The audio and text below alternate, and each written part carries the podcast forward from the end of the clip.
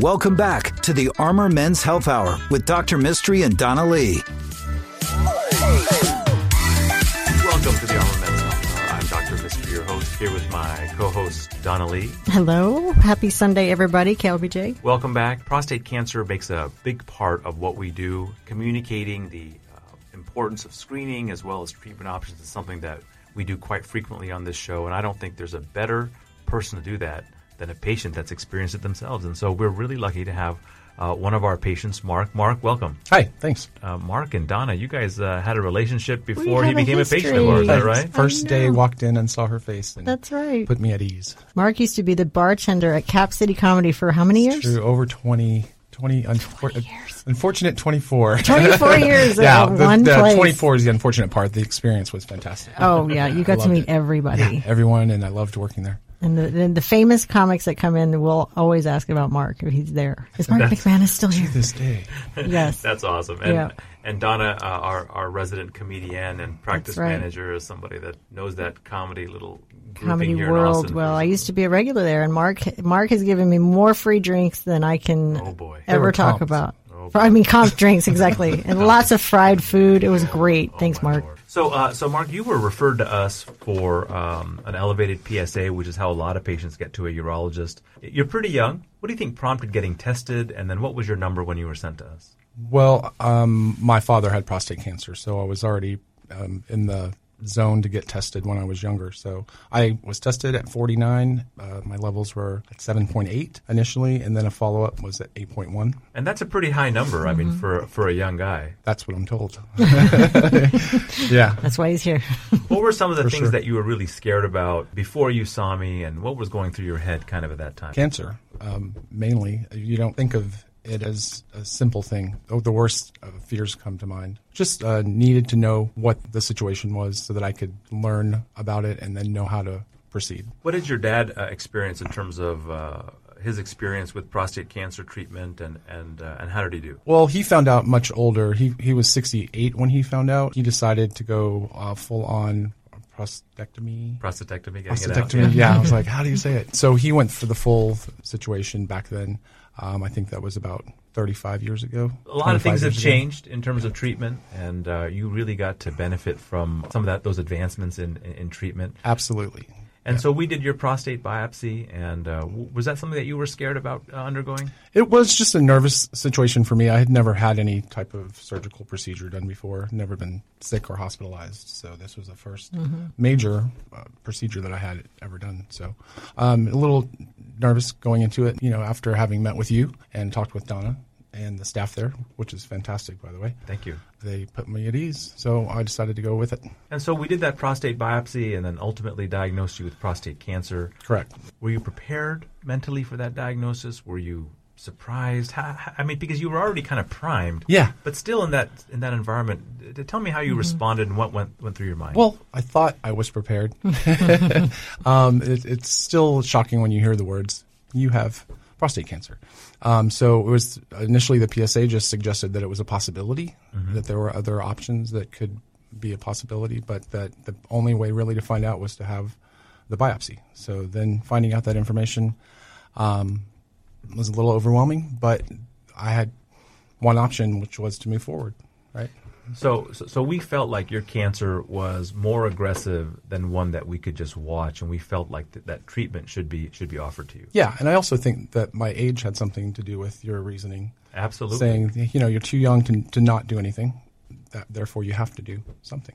Yeah, I, I, a lot of people who are, especially uh, around the age of 50, we kind of tell them that even if your cancer's going to act like a slow moving train, you got a lot of years for that train to cause some damage. Exactly. And so we offered you uh, several different kinds of treatments. We offered you removal of the prostate. Right. We offered you radiation. And then we offered you high intensity focused ultrasound or HIFU treatment, a relatively new treatment. And that's ultimately the one you went with.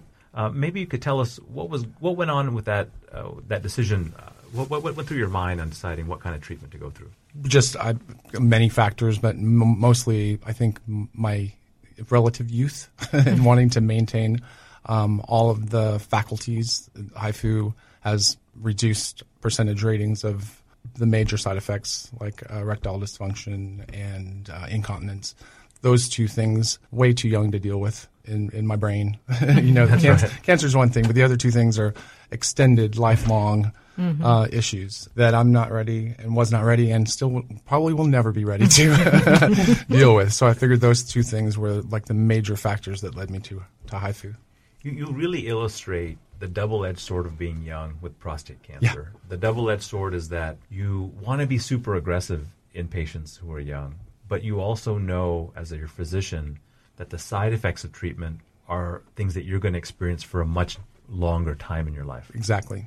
And so, you know, giving you advice, um, giving young people advice is always tough because, uh, on one hand, if we're too lackadaisical about being aggressive about treatment, then we got to deal with this cancer again and again and again.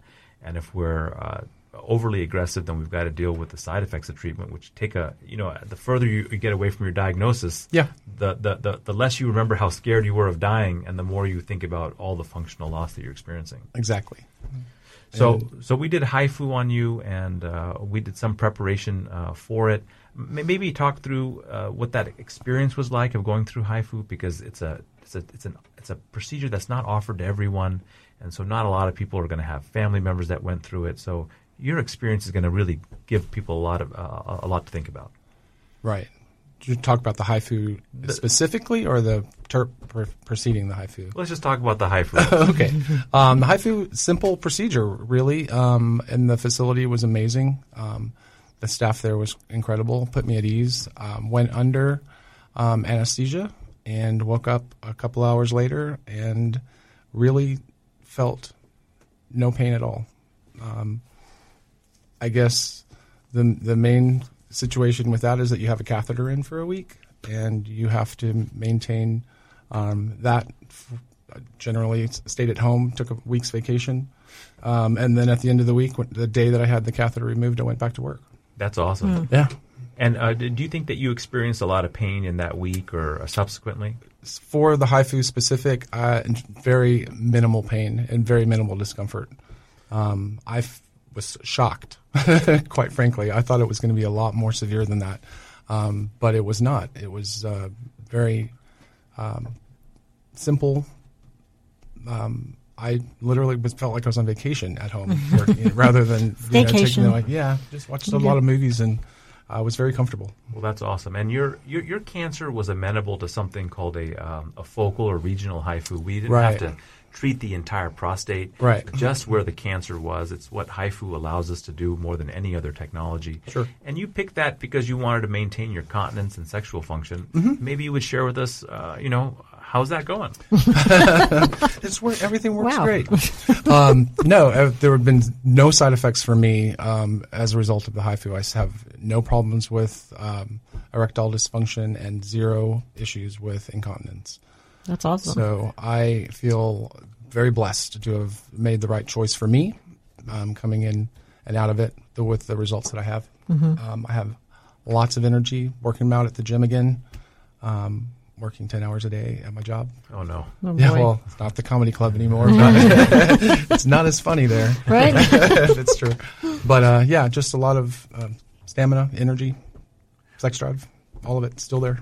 Well, it's an incredible. Uh, you're, you're an inspiration and a real example for so many patients, and somebody that people can look to to know that even though they may be faced with a really troubling diagnosis like prostate cancer, Yeah.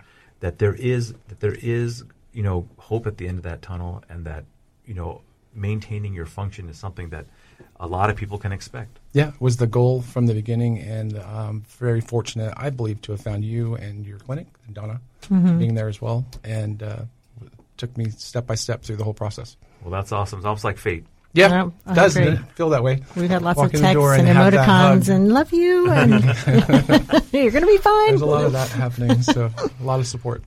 Well, Mark, thank you so much for joining us Sure. and lending us your experience. Uh, it's something that um, uh, I hope that uh, our listeners will um, uh, will really p- kind of build upon and uh, face a, a new prostate cancer diagnosis with some more confidence. Great. I'm glad to be of assistance in that. Awesome.